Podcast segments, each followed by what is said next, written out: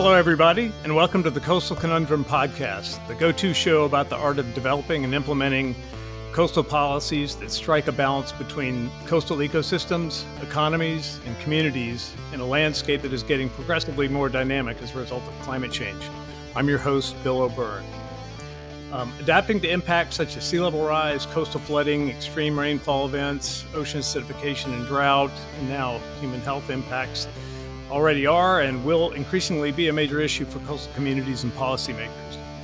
Today, I'm going to be talking with some experts on the most recent National Climate Assessment, the most authoritative description of the state of the climate science, current and expected climate impacts, and efforts to mitigate those impacts through adaptation in the U.S. For some background, the U.S. Global Change Research Program published volumes 1 and 2 of the fourth National Climate Assessment in 2017 and 2018, respectively. And as Dr. Catherine Hayhoe has succinctly put it, Volume 1, the Climate Science Report, sets out to answer the questions, is climate change real? Is it us? Is it serious? And how long do we have to do something about this? While Volume 2 sets out to tackle the myth that climate change is a distant issue only affecting future generations and places far away, and we really aren't doing much to reduce or mitigate these impacts today. So I'm super excited to have two of the authors of the fourth National Climate Assessment on the show today, Dr. Jeffrey Payne and Dr. Roger Pulwarty. Dr. Payne was the lead author of the Coastal Effects chapter in Volume 2 of the assessment. Jeff is the director of the National Oceanic and Atmospheric Administration's, or NOAA's, Office for Coastal Management in Charleston, South Carolina. His office coordinates the nation's coastal management activities and is very focused on enhancing coastal resilience nationwide. Jeff previously served as the Deputy Director of NOAA's Coastal Services Center, the Deputy Chief of Staff for NOAA, Acting Deputy Assistant Administrator for the National Ocean Service, and as an Office of Management and Budget Examiner for the Marine Mammal Commission and NOAA. Dr. Pulwarty was the author of several chapters of Volume 2 of the assessment, including chapters on water, U.S. Caribbean region, and reducing risks through adaptation actions. Roger is the director of NOAA's National Integrated Drought Information System, or NIDIS, in Boulder, Colorado. And Roger has been the lead author of several chapters and reports for the Intergovernmental Panel on Climate Change. He has served on climate-related committees on the U.S. National Academy of Sciences and acts in advisory roles on climate, natural resources, and disaster management to several U.S. and international interests. So full disclosure here, I've known and worked with Jeff and Roger for some time. So it's a real treat to be able to talk to you today about the National Climate Assessment and how our audience can best use it and where efforts to adapt to these impacts stand and maybe going in the future. But first, we have to pay the bills. So here's a word from our sponsors. The American Shoreline Podcast Network and CoastalNewsToday.com are brought to you by LJA Engineering, with 28 offices along the Gulf Coast. The folks at LJA Engineering are at the top of the craft in the areas of coastal restoration, coastal infrastructure, rivers and channels, numeric modeling, disaster recovery, and design and construction oversight. And now they have a brand new coastal resiliency department headed up by our very own Peter Ravella.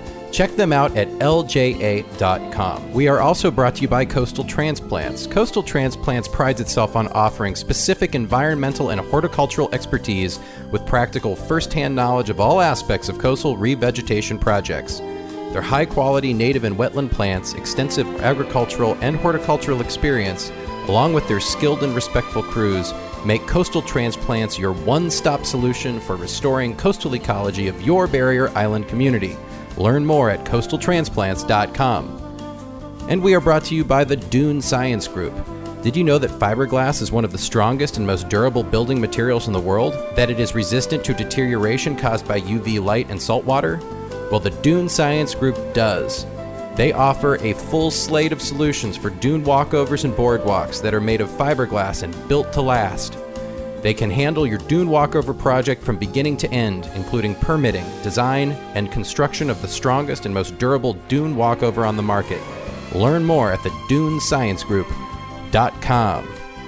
Okay, before we dive into talking about the assessment, Roger and Jeff, please tell the listeners a bit about yourselves, your backgrounds, and what brought you to be working on coastal and climate resilience issues. Jeff, let's start with you and then Roger. Okay, thank you, Bill. And thanks for the opportunity to join the conversation. I'm honored to actually be sharing some perspectives on the National Climate Assessment next to Dr. Pulwarty, whom I've known for many years and who I highly respect as an international leader in climate research and societal interest and has been doing this for years and has done some very specialized work in the Caribbean that I think you'll be hearing more about from him. As for me, I've been involved with public service through my work with the National Oceanic and Atmospheric Administration for about 25 years. My background is actually in marine geophysics, but for the last 2 decades, I've been involved in what's called coastal management and the facets of that, including policy development, translating science to societal needs, and helping coastal communities enhance their resilience to natural hazards and indeed climate impacts, the subject for today. And this is an exciting area to work in because we are experiencing changes in our environment, without a doubt. And these changes compel us to try to better understand the risks that we face and to work in partnership to reduce our environmental, societal, and economic vulnerability to the negative consequences of these changes. And I want to stress that, you know, coastal areas and coasts matter. Here are some good reasons why. You know, over 40% of the U.S. population actually lives and works along the coast, and that's essentially about 10% of the U.S. landmass where the population resides. And the largest percentage of our international trade, for example, arrives and leaves via our many commercial ports. I want to highlight a just published set of economic statistics that were jointly developed by my office and the Department of Commerce's Bureau of Economic Analysis. These new stats document that in the year 2018, latest year for which we have the data, the U.S. marine economy represented about $373 billion of the U.S. gross domestic product. And this is actually a contribution which is bigger than the U.S. agricultural sector or even public utilities. And further, this sector is growing fast. It grew faster than the wider U.S. economy in 2018. So my point here is that our oceans and our coasts are connected, and NCA4 actually treats that same kind of dynamic.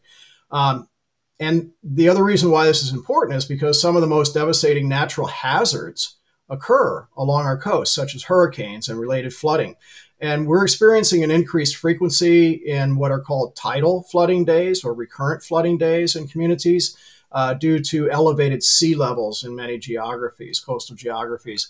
And this tends to disrupt normal everyday life, and it has economic consequences. So again, my point is that the oceans and coasts are connected, and coastal dependent businesses and industries and people are really all a part of that important economic and person engine for the nation. And when we have hazards and we have a changing climate, including the negative impacts, combined with the fact that there are more people in harm's way because they live along the coast, this argues for us to think more constructively about how we can reduce risks moving into the future. And that's where we especially have to be paying attention to a changing climate and to increase our coastal resilience. So that's a little bit about me and why I do what I do, because it's an exciting time and an exciting area to be working in. Great, Jeff. And by the way, was that coastal geophysics? Were you did you study that at Texas A&M? Is that right? Are you an Aggie? I am an Aggie, Bill. Yeah. You holding that against me? No, okay. Those are crucial pieces of information. No, so Roger, how about a little bit about your background and how you got into this business? You bet. So it's great to share the time with everyone and with Jeff again. You know, not to sound like we're just patting each other, but someone who's been like Dr. Payne, been involved in basically, I think, playing a central role in why, in fact, we are a bit more resilient than we have been, and why, in fact, some events that we experience on the coast and elsewhere and how we manage things sustainably, he's played a central role in making those things happen and in leading, not just NOAA, but really leading partnerships with communities across the federal system, non-governmental organizations and local communities, and the types of partnerships that are needed to deal with, not just manage the risk of a changing environment, but actually to take advantage of some of the opportunities that are in there. And Bill as well. Now, I grew up in the Caribbean. And so the first thing you face, of course, are coastal risks, things related to sea level, of course, the storm surge, as you heard, critical infrastructure damage, recurrent coastal flooding, but also the amenities and the benefits of being on the coast. Not just the sun, sand, sea, and surf, but the incredible interaction of the marine system with the land system, with the watersheds, with the coastal environments, with forests and other things. The coast is really the dynamic environment. And in fact, the earliest work I was engaged in on coastal environments were in hurricane impacts and the socioeconomic impacts of those events, but how we respond to them. A lot of the work I've been engaged in, as Bill mentioned, I've worked on drought issues. I'm the senior scientist in a lab in Boulder, Colorado. I live in Boulder. I've been here for over 30 years. But as some of you would know, being from an island environment in the Caribbean, Boulder is also, some people might say, that's another island environment. So really working on where I'm from and where I live now. And so my background is as a climate scientist with actually a heavy dose of economic assessment, vulnerability analyses, and so on as well. In the same way that Jeff is describing, we've come to know being able to do things like the National Climate Assessment as requiring more than one discipline. So the way we've gone about this is say, okay, what do we need to understand from different methods? What do we need to understand from the context, the values that people hold, and then how do we approach the problems that exist and take advantage of them? I wanted to add one other sort of economic issue to Jeff's recount. And for many people, even though the coast in the US occupies the coast itself, about less than 10% of the aerial extent of the United States, leaving out Alaska, it actually, when you add up the economics in the way Jeff just did, is actually the third largest economy in the world behind the US and China. So if we were to just take out the coast as its own world or own country, it is actually the third largest economy. So in keeping those things in mind and the benefits it provides, but also the sense of history and, you know, the things that have gone through and past our ports, and then the partnerships between the Caribbean and the Gulf and elsewhere, this forms a basis for my interest in this area. Great. Wow. Those are some pretty overwhelming statistics. So Jeff and Roger, can you share then some of the most relevant findings related to the impacts on this very, very important part of the U.S., with regard to impacts on water and impacts to the coast? Jeff, why don't we start with you with Coast and Oceans, and then Roger, we'll get to you. So regarding the NCA4, National Climate Assessment, fourth version, there were three before this, as seems to be implied. The chapter that I led was called Coastal Effects. And to set some context on that, I think it's helpful to first establish the scientific findings that drive our interests in the key vulnerabilities and impacts to the functioning of coastal communities and natural coastal systems. Roger's very familiar with many of these stats and would do a much better job than I at relating them. But looking at some of the preeminent attributes or factors that are involved, Our global average surface air temperature is increasing. It's increased by about 1.8 degrees Fahrenheit over the last 115 years during the Industrial Revolution, modern civilization, essentially. And increased global temperatures are resulting in the melting of Earth's ice masses, but also global sea levels are rising due to that factor combined with the fact that water expands when it warms. So the ocean is essentially expanding. Its greater volume causes it to rise at the shorelines. So this global average sea level has risen by about 7 to 8 inches. This is documented since 1900, with almost half of that rise, interestingly, occurring since 1993. So we see some acceleration as well. And there's a high confidence that the frequency and extent of what I mentioned before, this thing called tidal flooding, sunny day, recurrent, nuisance flooding, you name it, is already increasing and will continue to increase with sea level rise. So, for example, the incidence of daily tidal flooding is accelerating in more than 25 Atlantic and Gulf Coast cities in particular. Our coastal effects author team, what we do is we develop key messages in the NCA volumes. And the three key messages within the coastal effects chapter were about economies and property already at risk, about the environments that are already at risk, and also about societal challenges that are being intensified. And I just want to really focus on just the first and the third. Regarding the economies and the property at risk, this is really a lot about what I would call America's trillion-dollar coastal property market and public infrastructure. It's threatened by the ongoing increase in the frequency and the depth and the extent of tidal flooding due to sea level rise.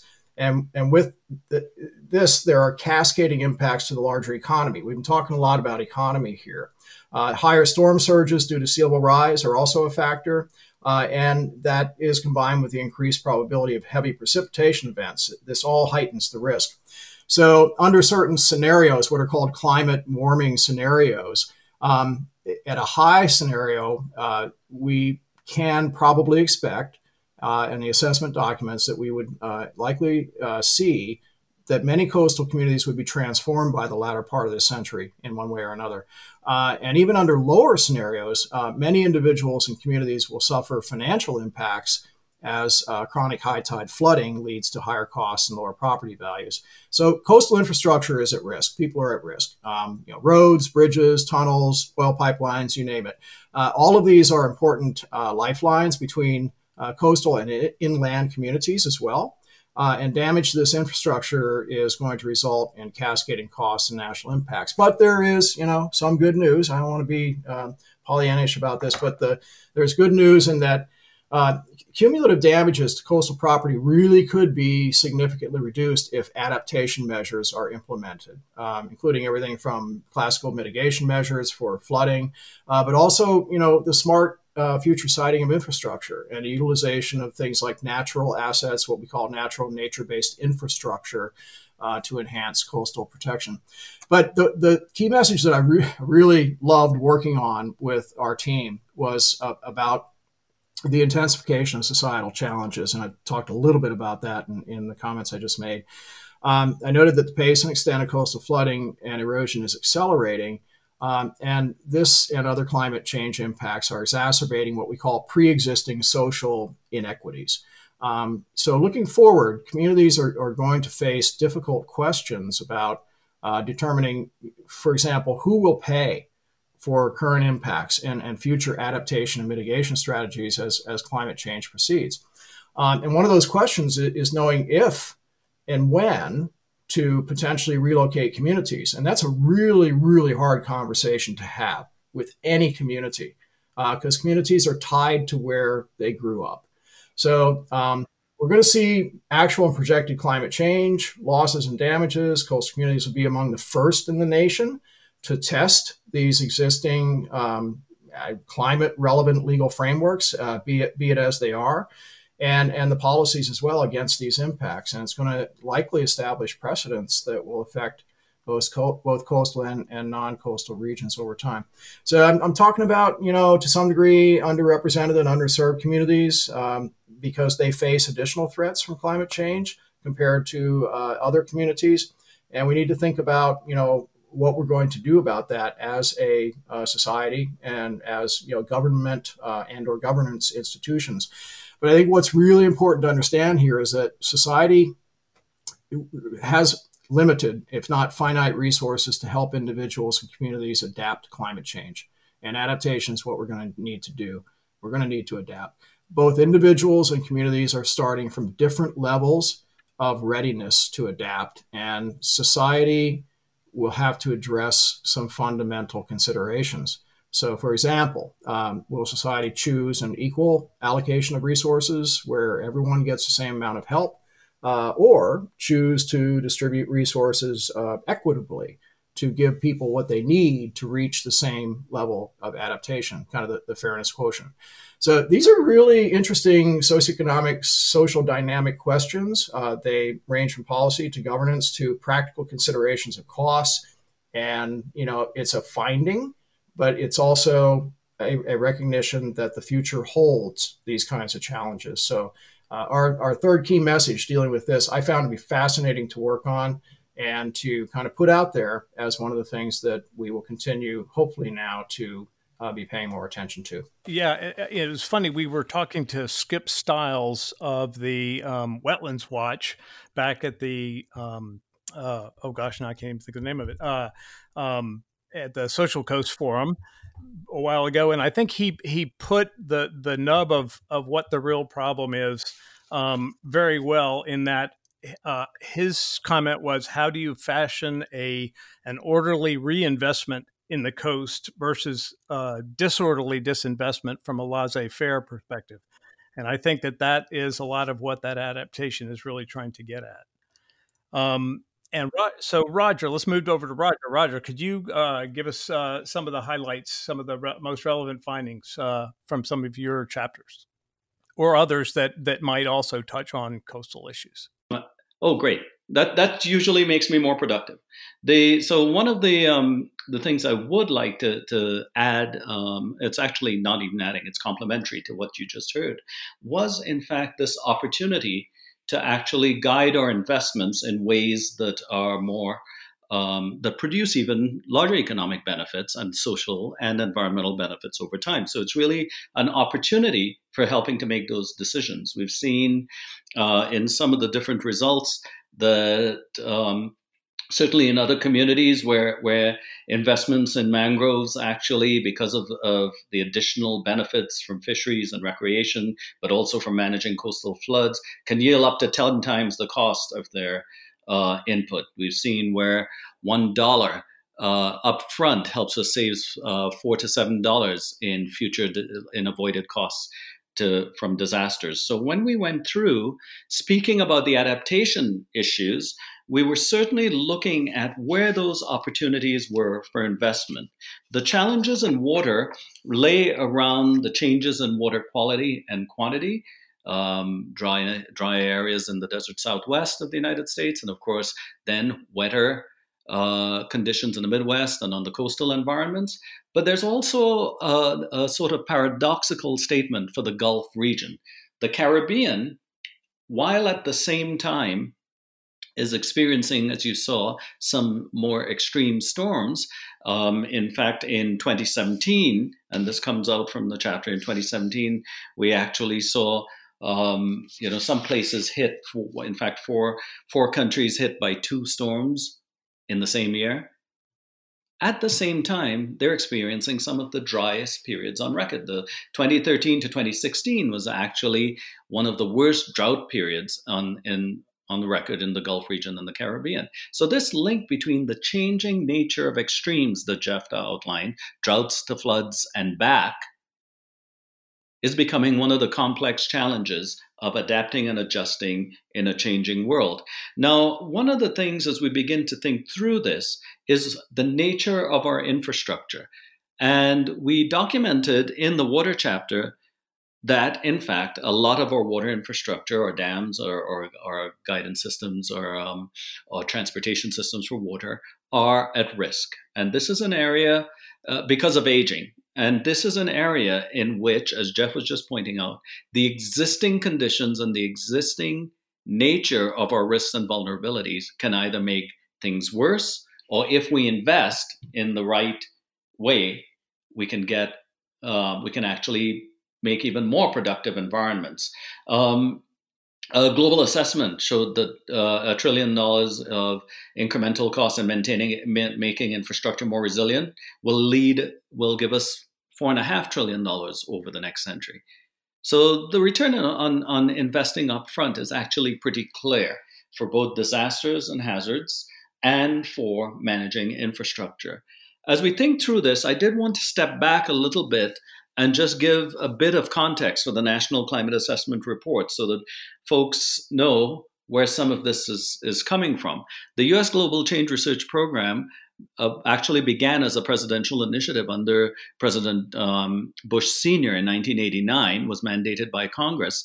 And the entire goal is to actually integrate and evaluate what many agencies are doing to help the nation address and respond to a changing environment. And that's where these two reports come from. The second one that we're mostly focusing here actually had more than 300 federal and non-federal experts, had a series of regional engagements around 40 cities, and engaged thousands of public, private, academic, and other reviewers. So it's actually pretty well vetted, pretty well documented, the things that we're commenting on. And so in that context, a lot of the results on the islands and in the island territories of the U.S. and in the water chapter and in adaptation basically tells us that one of the major things that we do need to focus on is the partnerships that we build, financing, collaborative partnerships, learning about the changing nature of risks and how we put that into planning for infrastructure over time. Adaptation entails an iterative process to management.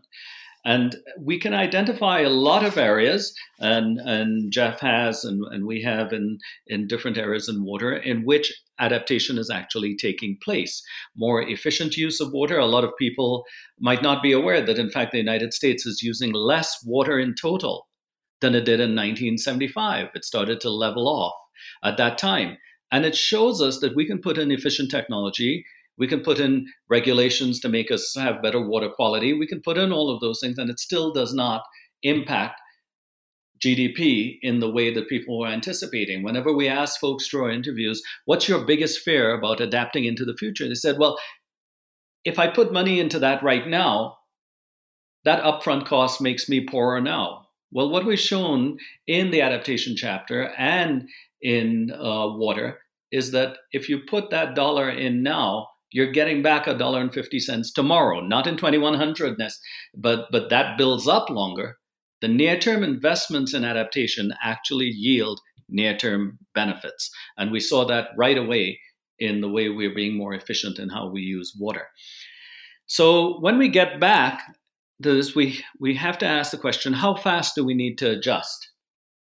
We're seeing more and more what we're calling complex and cascading risks, hotter droughts, basically a different kind of complexity, such as we saw during Hurricane Harvey, where the impact was not simply the windstorm, but the flooding that then actually allowed the release of some toxic waste into the water. Right now, we're dealing with a complex hazard in the Gulf Coast. The mayors of New Orleans and the mayors of the mayor of Baton Rouge are actually very much concerned that the upper Midwest flooding, together with a slightly with a higher than normal hurricane season, impacts the coast in such a way that it becomes very difficult to manage in the context of COVID-19. People for emergency shelters, ensuring that PPE preparation is there, ensuring that we're managing a complex and cascading risk, the combination of flooding, hurricane winds, and storm surge, and COVID-19. So one of the things that came out of the adaptation chapter is that the integrative nature of the coast helps us think through these compound threats, the infrastructure that's needed, the nature of those globally networked risk pressures from different places, the value and the benefits of the ocean economy, and then how we manage those risks in an integrated way. So one of the things to keep in mind is that we've shown through the National Climate Assessment that new approaches can further reduce risks, and we've identified those. That has been one of the major contributions of this assessment report versus the earlier ones. This report has actually gone in depth, and you heard that in Jeff's comments as well, on the advantages and disadvantages of actions and on the benefits of those actions. Great. And so I do want to backtrack just a little bit, and I appreciate you pointing out the kind of rigorousness that was applied to the development of both of these reports. and wanted to just maybe ask Jeff real quick, what were some of the other differences between the National Climate Assessment 4 versus some of its previous predecessors? And maybe as a part of that question, was this the first assessment that looked at social issues, environmental justice issues, things like that? Jeff? Yeah, sure, Bill. And Roger's now hit on a couple of really important additional themes. And thank you, Roger, for actually backing a bit into the topic that is the NCA4. And okay, well, what is that beast? What does it really mean to us? So just quickly, Bill, to answer the first part of your question. Yeah, I mean, I wholeheartedly agree with Roger that the National Climate Assessment, the way it's approached, ends up with one of the most rigorous and critically testable tomes. And it's a tome, 1,400 plus pages, that you can put out there that represents the best that we know about the current state of climate science, and then puts all of it into a so what? Why do I care? A risk management framing. And that was a central theme that we were tasked with trying to keep in mind is the so what, and to be able to connect peer-reviewed, substantial, empirical, and other information to make essentially judgments in a way, looking forward about what we might expect.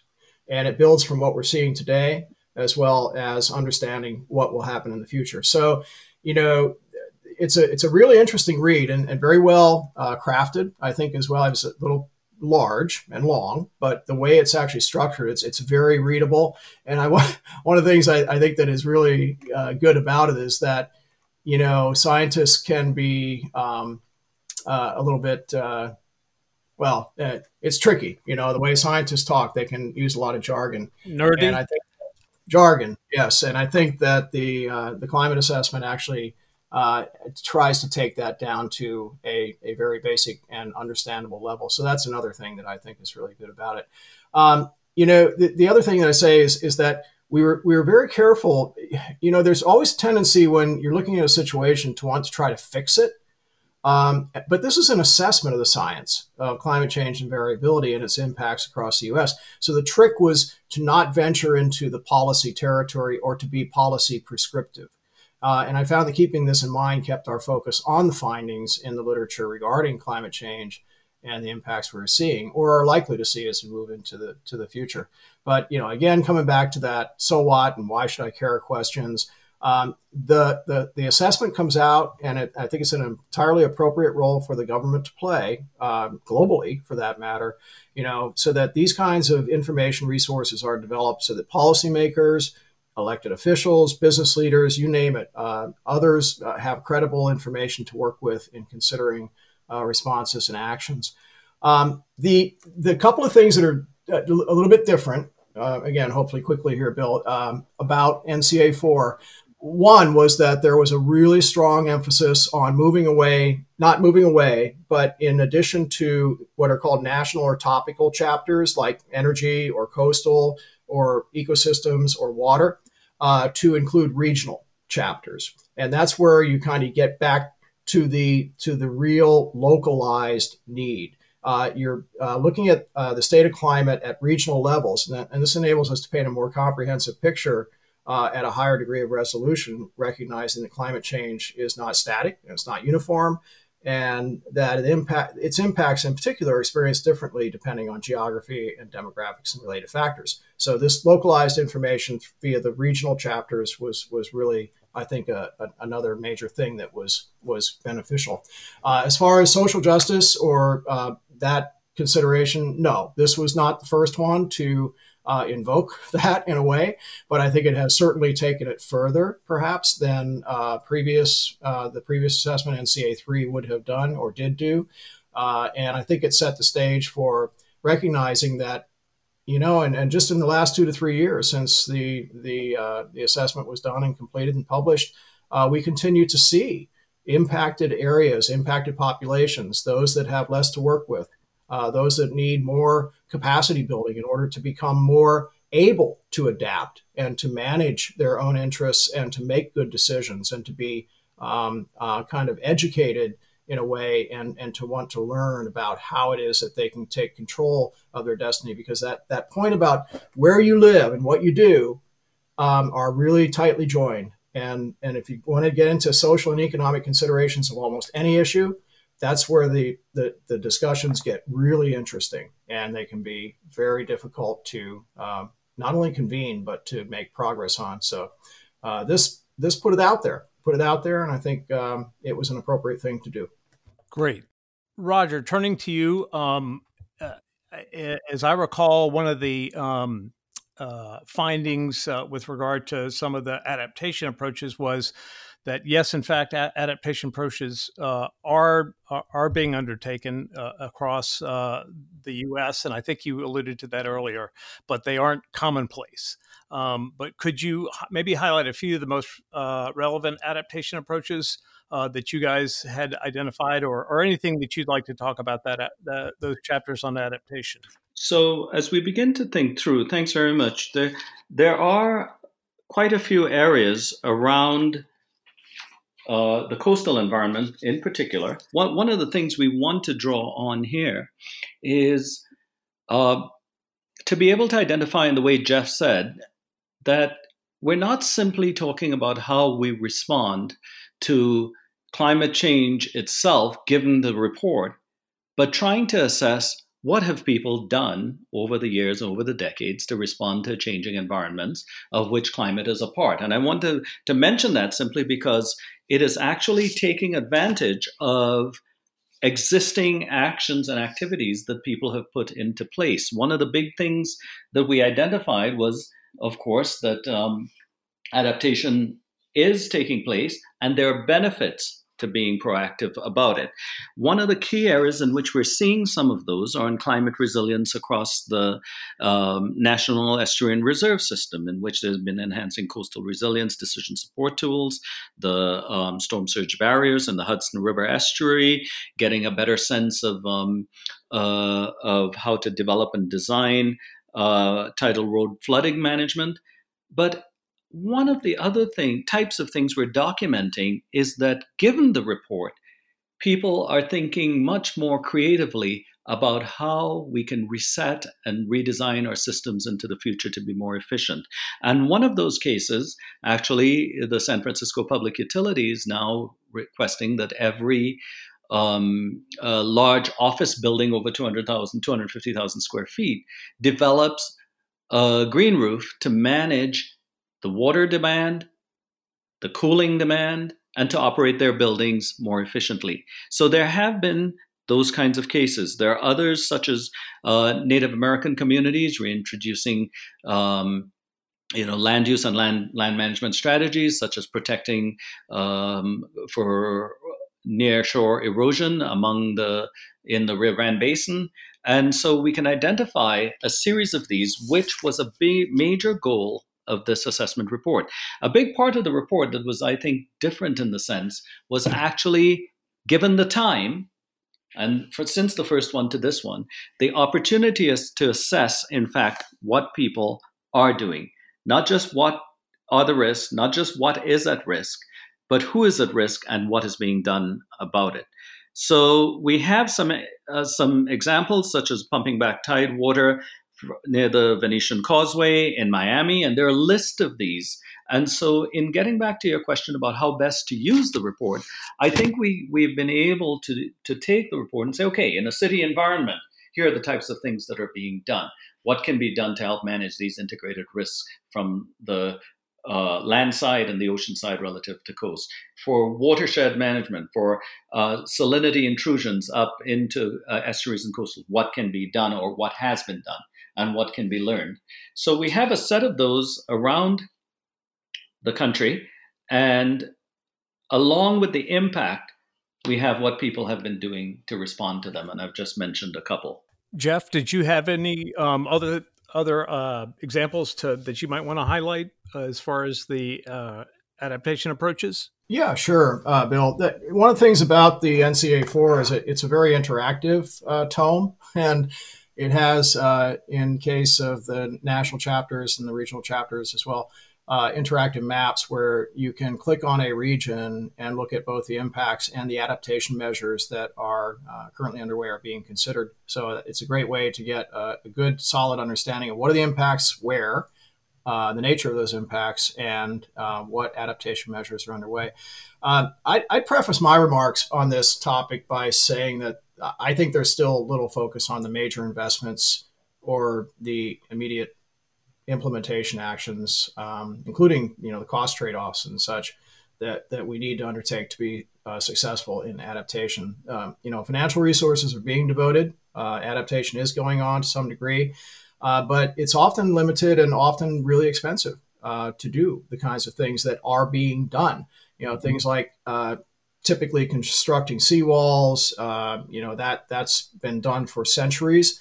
But new things, Roger mentioned tidally influenced roads. Roads are being elevated. It's not the first time that roads have been elevated. We do this all the time in major cities where we build overpasses. But you're elevating an entire road structure along a coastline. And imagine what that looks like, kind of visualize what that would take. And how high do you elevate it based on what you expect would be the increasing rate of sea level over a period of time. One of the things that we did in our coastal effects chapter was we looked at a case study, Norfolk, Virginia, quintessential American city on the East Coast, and one of the largest naval bases in the world, if not the largest. Big time considerations and concerns. They are kind of getting wet. They're getting wet regularly. Serious physical, financial, and social impacts of a rising sea level. And high tide flooding is really happening on a regular basis there, one of the highest rates in the country. So the city is investing in both classical mitigation, but also adaptation actions. But the estimates are that it's going to cost hundreds of millions, if not billions of dollars, to improve a range of things, including stormwater, flood walls, tide gates, pumping stations, that kind of thing. And part of what is also occurring is the application of what we call green infrastructure or natural nature-based infrastructure projects, which, by the way, have multiple benefits, not just coastal protection, but other things like recreational value and water quality value. But these projects tend to improve water quality, they mitigate erosion, they protect communities, and they restore habitats, increasing value for species. The other projects and this is happening within Norfolk, the other projects that we documented in our report, if I recall, include, they're constructing berms, they're reclaiming waterways and wetlands, and as I said earlier, raising roads and structures. Flooding is really the name of the game there. It's the topic that is the most expensive to mitigate and to adapt to. But they are one of the leading areas where certain kinds of engineering and or other strategic approaches are being tested, and we'll see how it works out. The other thing that I wanted to say about adaptation is that, it's really foundational to be able to be in a place where everybody, let's get back to the equity thing, right? Everybody has the capacity to act. And the way you do that is to be, cognizant that there has to be information. It's got to be trusted information.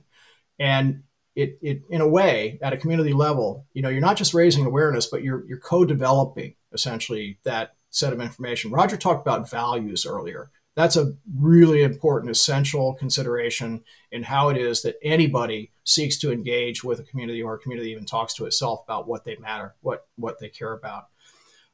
So, you got to be able to build this capacity, and information and awareness is important. Social structures, they either work or they don't. And when you have partnerships, it tends to be, many hands lift the heavy weight. So the partnerships help in this way. That helps with capacity. And then, governance. And I want to overplay governance because it's not always the kindest word to put out there, especially when you go in and talk to a community like my function, my office, and NOAA does a lot of in convening conversations, because you get into the territory of, you're going to regulate us. You're going to legislate us. It's better to essentially get in there, co-develop, talk about, and come out with something that represents a a guidance approach or a guiding approach to how that community would choose to adapt, and then to talk about the kinds of adaptation options that would be available and their costs, and how soon do you want to start working on this? What is your risk posture? You know, do you think that in the next 10 years, it's going to be a big deal to confront some of these issues, or the next 50 years, or the next 100 years? And when Roger talked about infrastructure that is growing old and tired in the U.S., without a doubt, that is the case. And our electrical power grid, other things like that. We got to, you know, start to think about how the infrastructure of the future will be more resilient given the changes that we are experiencing than the infrastructure of the past. Yeah, I think the case in Michigan with the dam bursting recently is a prime example of that. I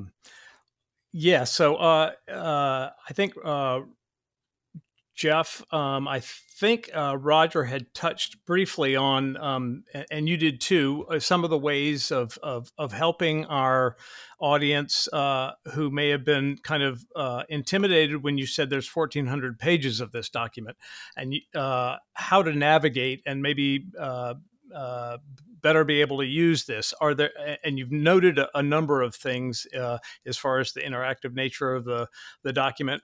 Are there some other tips or suggestions you might have for our audience to how to get the most out of this document? Go ahead, Jeff. Yeah, I talked about the plain speak part of this, which I think is a phenomenal attribute of the assessment. It's not scientific jargon. To navigate this thing, it's a tome, but to navigate it right up front is a really well-written guide to the report. I mean, how many documents have a guide on the front end that has, in very short form, concise and informative and friendly information about what is in that report and how to get to the pieces of the report? Each of the chapters has an executive summary. People can go in and look at the executive summary, read just the key messages, and come away with a really good understanding of essentially what's in there without digging into the related pages. And then, you know, as I said before, the chapters have these interactive national maps that enable users to explore the types of impacts and adaptation measures on a region-by-region basis. But on balance, you know, I think the assessment is really one of the most user-friendly government documents that I've seen and certainly been involved in. And it has a vast amount of information, but, you know, if the user has an interest in a quick overall summary, it has well-crafted summary findings right up front that consolidates key messages and supporting evidence from all the chapters and type of paragraphs. So I'd also point people to that. I mean, you don't even have to go into the whole thing. You just go right to that front overall summary, and it combines all of the chapters and looks at things from that standpoint of the key messages and the evidence that backs them up. So that's what I would offer as far as not being scared by it.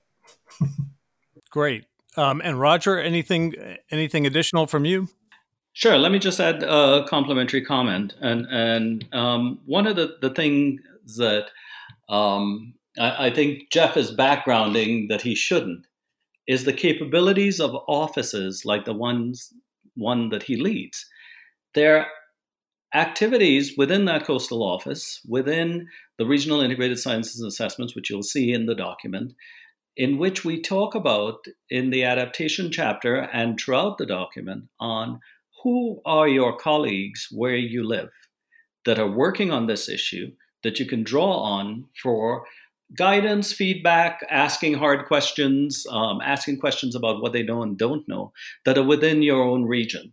And I think, as was hinted, no website, no document answers every question in the way someone, a single person wants them done. And even in that setting, as we know the old saying, perfect planning is a figment in the mind of the planner. So when we draw our examples, as we have, you know, whether it's the things we were talking about with the Great Lakes Climate Action Network or the Puerto Rico Department developing its own climate assessment facility, they're a network of not just researchers, but people who are supported by offices such as Jeff, by other agencies, by NGOs, by partners to help us understand how to apply, how to assess, apply, and use the information that is in these documents.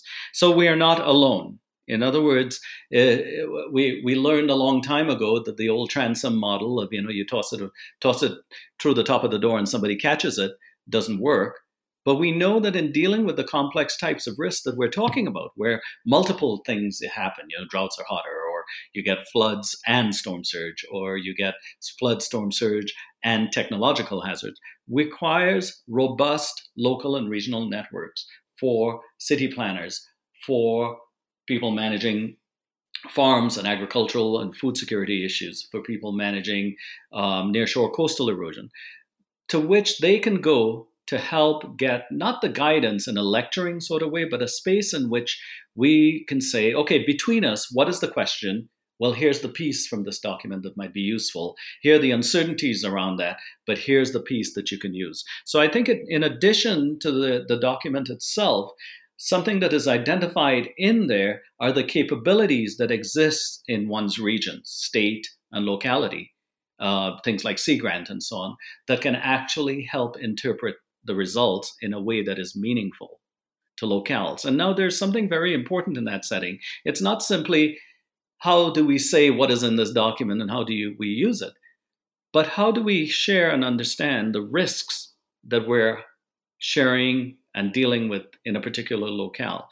One of the big issues we have when dealing with folks is we actually talk to people about what they're already experiencing. How long have their family been in a location? How long have they worked in a particular place? Before even saying, and this matters to you.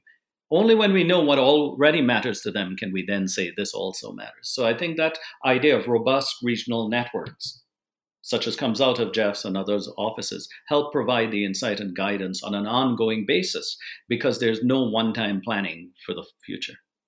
Great. And I will put a pitch in here right now for something that Jeff's office does that I think is really helpful in trying to look at adaptation planning. The Digital Coast is a great resource. It's an online resource that provides data tools and trainings that have been vetted by the coastal managers in a number of areas. And I think that is a tremendous resource. And hopefully there are many other resources like that you've identified in the report. And Roger, I'll stick with you, kind of turning the corner and now looking a little bit out into the future. With all the work that you've done on the climate assessment, what do you guys or help our audience understand where sort of adaptation implementation is in the U.S. is heading? And as part of that answer, if you could reflect on how some of the challenges and opportunities from the recent pandemic, as well as the resulting fiscal implications of the pandemic, as well as the heightened awareness and need to address societal inequalities and injustices may affect how that process moves out in the future. And Roger, start with you. Yeah, so let's think through where these ideas are leading us. What are some of the fundamental questions that we're asking? How can the public sector, the private sector, investors, and capital markets be encouraged to invest in risk reduction and resilience building activities over the long term? How can we best encourage a culture of preparedness, communicating risk, and promoting meaningful action that benefits people? One of the major things we have is not simply saying, here's a risk. That never convinces anyone. What are the pathways? How am I better off for dealing with these issues? How do we continue to address the needs of vulnerable populations in emergencies while working to reduce some of those disparities in action? The most important aspect is, how do we imagine equitable and resilient design into the future? And how do we build from existing lessons? Reaching different communities implies building networks, and building networks that broaden the nature of who the actors are. And for us, actors are not simply users of information. It is the people and institutions who also influence that use and the benefits of that use. And so by broadening the actor network, in our sense, means the investors, the beneficiaries, the marginalized communities, and the people that actually invest in long-term planning and action. So to keep that thread going, I do want to mention that even though we are pointing out so many of the cases in which we're actually showing significant efforts at adaptation and significant efforts at people working together, that the changing nature of the risk, the increasingly complex and cascading nature of the risk, the ways in which the rates of change are occurring, the surprises we face on what we call systemic risk, the fact that when you have droughts in different parts of the world, it affects our markets. When you have a low flows on the Mississippi or high flows on the Mississippi, it impacts what we export and import through those regions, and it impacts every town and community along that basin. Those types of systemic risks and the actions that follow from experiencing those, a form of contagion, buying, basically the actions that follow from them, are the types of things that we need to work with people on making the most effective and equitable choices. So I think it is critical that yes, we broaden the actor network to all who are affected, but we do so in a way that actually shows why everyone is better off from taking those actions. And we have some really good examples from those in the report. There are some other aspects that we might not be thinking about directly that might not come out that is actually talked about in the report on the international chapter, which is the protection of our ports and coasts are extremely important to U.S. national security. And we need to think in terms of protecting and managing our infrastructure and the people that work in and supporting that infrastructure, everything from hospitals and ports to transportation systems to things like the Henry's Hub in Louisiana and elsewhere that are actually fundamental to U.S. national security. So reaching out and broadening the actor network to those most vulnerable, for me, is not simply, it is absolutely an issue of equity, but it is also an issue of national security. Great. Thank you, Roger. And Jeff, would you like to propose some comments on that? Well, number one, the comment would be that I wholeheartedly agree with what Roger has put out there, the last thought about national security. When we look at the impacts to our ports and harbors and basically trade moving out of the U.S. and trade moving into the U.S., essentially 90% of international trade arrives via our boats, large vessels come into the harbors. You go to a harbor, you go to a port, you see the operations, and it's pretty darn impressive. And if you think about the human body, think about the heart and think about the blood vessels leading out of the heart, coming back into the heart, arteries and veins, and then throughout the whole, you've seen pictures of this. That's what our international transportation network connected to the ports and harbors looks like when you look at a map of the entire U.S. And the way in which we provide for the entire U.S. is via, as far as international trade and production of assets and commodities, it comes that way. So is that a risk? Absolutely. Is it going to be affected by sea level rise and other considerations, increasing frequency and intensity of storms in coastal areas? Absolutely. So take that into account. The other thing that I would want to comment on is this issue of compounding risk, which Roger touched on a couple of times. And Bill, you had mentioned about, commenting on the COVID-19 pandemic environment. Yeah, I currently co-chair a federal interagency group. It's focused on disaster risk reduction. And since the onset of COVID back in, essentially January within the U.S., we have been working across the federal agencies to share information on hazard forecasts and outlooks, first and foremost. Those would include wildfire, severe storms, spring flooding, and most recently, just late last week, we heard from the National Hurricane Center director about the hurricane season. So I raise this because for each of the engagements that we're having on a monthly basis with the agencies, we're having a dialogue on the same questions. And we've designed it that way because we want to improve our hazard risk management and response roles across agencies, everything from FEMA to the Geological Survey to NOAA, but specifically looking at how science and technology in particular is affected by or how it enables hazard response actions during this kind of concurrent event, that being COVID. And, we're also sharing lessons learned on the best practices or the ways in which agencies are already adapting, documenting these and the things that people are employing in how they conduct their operational hazard risk management and response operations. So it's, a really timely thing that we're doing this. It's been beneficial across the agencies to learn from each other about those best practices. Not just wearing masks, it's a lot more involved in that. And that's one of the things that I think is a good illustration of what it means to be experiencing a major national hazard, in a way, event, which COVID-19 is, with the continuation of the normal natural hazards that we always experience.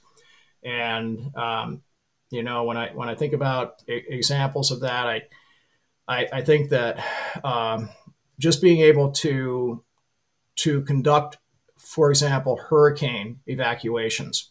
Like, what is it that the nation, eastern states, Gulf states, in particular for the Atlantic hurricane season, what is it that those emergency managers at the state level are going to do to adapt and provide information to the public about how to evacuate during COVID? Because hurricane season is upon us now. It has officially started, and we've already had 3 named storms. So what do you do? How do you do things differently? And we know how significant COVID has been and will continue to be throughout the summer, if not well into the fall. And hurricane season goes right until, at least, nominally, until the end of October. So that's a good example of, how these things actually either work with each other or present some pretty significant challenges in terms of how we manage.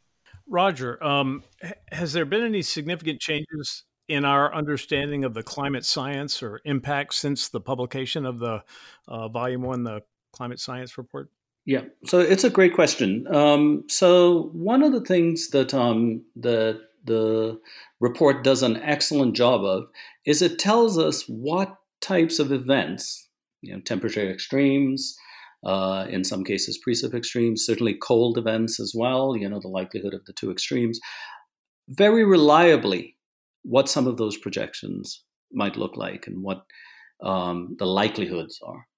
What the report also does is it gives us a sense of why certain things such as strong convective storms, hurricanes, and others are hard to predict, but uncertainty doesn't mean we don't know anything about them. It means we don't know everything about them. And so we do have a sense that certainly the strength of the more intense storms might be increasing. We do have a sense of those things, but most importantly, related to what Jeff was just saying, is that the report tells us that we're seeing much more the occurrence of complex risks. As I mentioned before, one of the big issues we have in the desert Southwest is not simply drought, but the fact droughts are hotter. Not simply windstorms, but windstorms combined with stronger storm surge and wave heights, and upland flooding. As I was just mentioning, regarding one of the big concerns we're facing on the lower Mississippi right now among those cities is exactly what Jeff was saying about evacuation, not just because of the hurricane events, but from upland flooding and the plans, the contracts, and arrangements being made by different cities around not just sheltering people, but do they have enough PPE for first responders, public works, and so on. So the scientific aspects of the report is actually helping us understand the changing complexity of risks. There's an old saying that the rates of change might be more important than the directions of change. And we're seeing the rates of change, even separate, when you take out the exposure, when we link all of those human beings, we're the ones that sort of, for the most part, turn hazards into disasters. But the hazards themselves are changing. They're becoming more and more complex over time. The interaction of both the natural system and our technological systems. And so I think the report, especially the first part one of the report really does a great job of outlining the potential for certain surprises in the physical climate system. So I think that is really important, because what it means is that we need to be planning under deep uncertainty. And therefore, we need to understand what some of the impacts are, but also what our partnerships with many of the communities we just described means in terms of managing risk. I do want to mention just one thing in that setting. Adaptation and planning for both the things we can predict and the things we're not can range from, as Jeff was saying, like the city of Norfolk envisioning and designing a new coastal community for the future, to managing and reducing marine debris on our beaches that increases flooding, that damages wildlife, affects our fishing. In that setting, what the report really does really well is, for all those scales, identify some of the interventions we can take and some of the things that we can do. What we need to be clearer about is not just the benefits of doing those, but how we sustain the collaborations that get us to manage not for change, but through change, given the complex and cascading nature of risk.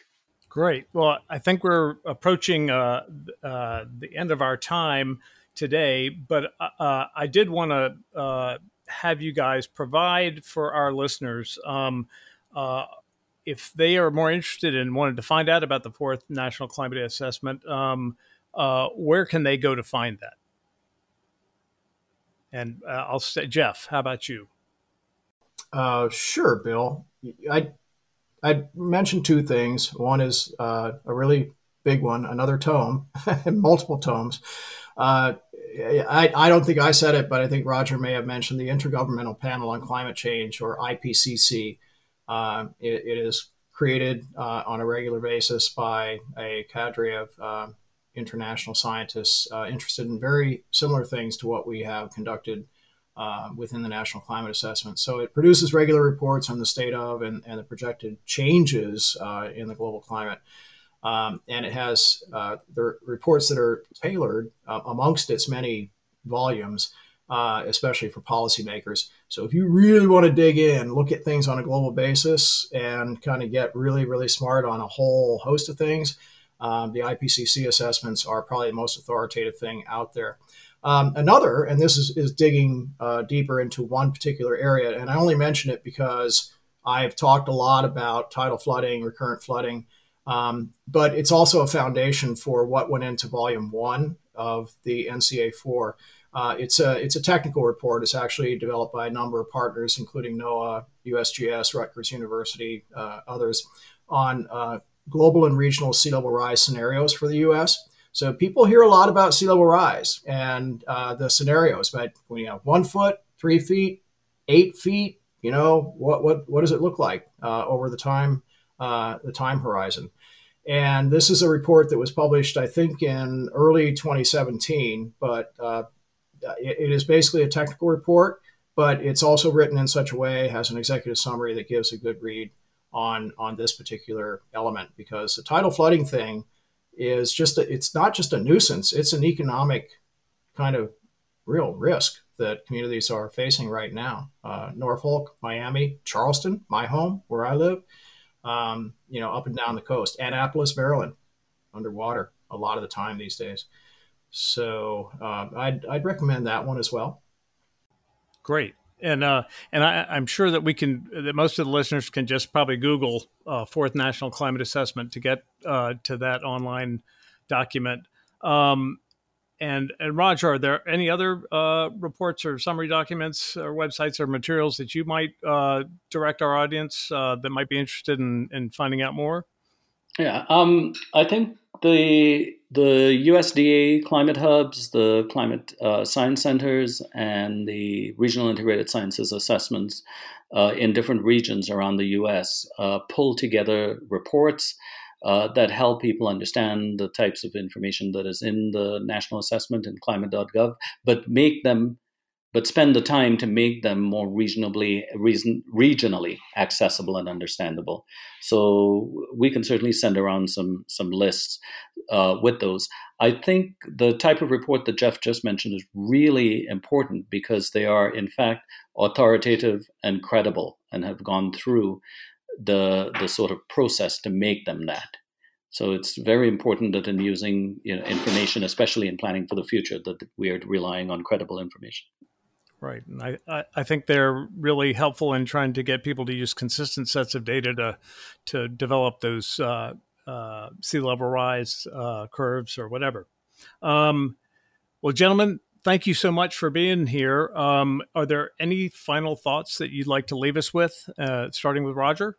So one last thing I'd like to mention in thinking through the National Climate Assessment and other approaches such as this is the old saying that one of my mentors, Gilbert White, used to say, which is resilient infrastructure requires resilient people. And so, yes, we can identify the physical risks. We can identify the social costs and the social benefits. But it is really people's ability to make themselves see themselves making changes in their environment for the good of their family, their resources, the environment around them. That really matters. And so ensuring that capabilities of people at the local level are supported and that we can identify the innovations that they're making locally and scale those up becomes extremely important. And I think that's one of the things the National Assessment has tried to do. Great. Jeff, any final thoughts? Sure, Bill. Yeah, thanks. Well, Roger said it very well. I want to thank you, Bill, and the American Shoreline Podcast Network, I guess, for the opportunity to participate. So again, kudos to getting the message out. This is very helpful. The thought I'd like to leave listeners with is really pretty simple. It's always on my mind. It's that while our climate has always changed, the accelerated pace of the changes we are experiencing during this modern age, and I really mean essentially since the Industrial Revolution, but even more so in the last 20 to 30 years, is really significant, as are the impacts to our environment, economies, and societies. Roger and I have both hit, I think, pretty hard on that, the connection, the three-legged stool of life. And these are impacts that we are seeing now, not that we can expect. We can expect probably more and maybe more extreme, but we are seeing these changes right now. So what I would leave people with is to encourage listeners to continue to learn, number one, and to seek out authoritative sources for scientifically sound information, such as what is found in the U.S. National Climate Assessment. That was our topic today, and it is just that. And I know that Roger agrees, and all the authors that were involved would say the same thing. We feel pretty good about it. So. Look for authoritative sources like this, and I hope that, in talking with folks today, that people will have a better understanding both of it as well as, the opportunity that it provides to kind of get in there, dig around, and become that much more informed. So thank you. Jeff and Roger, thank you so much for being on the pod today. And both of you, maybe I can get you both back later to talk a little bit more about maybe some of the specific things that you're working on in your programs today, because there's a lot of great stuff that you guys are doing. But anyways, I wanted to also thank American Shoreline Podcast Network for hosting this show, and hope to see everybody on the next show. So thanks and goodbye. Thank you. Thank you.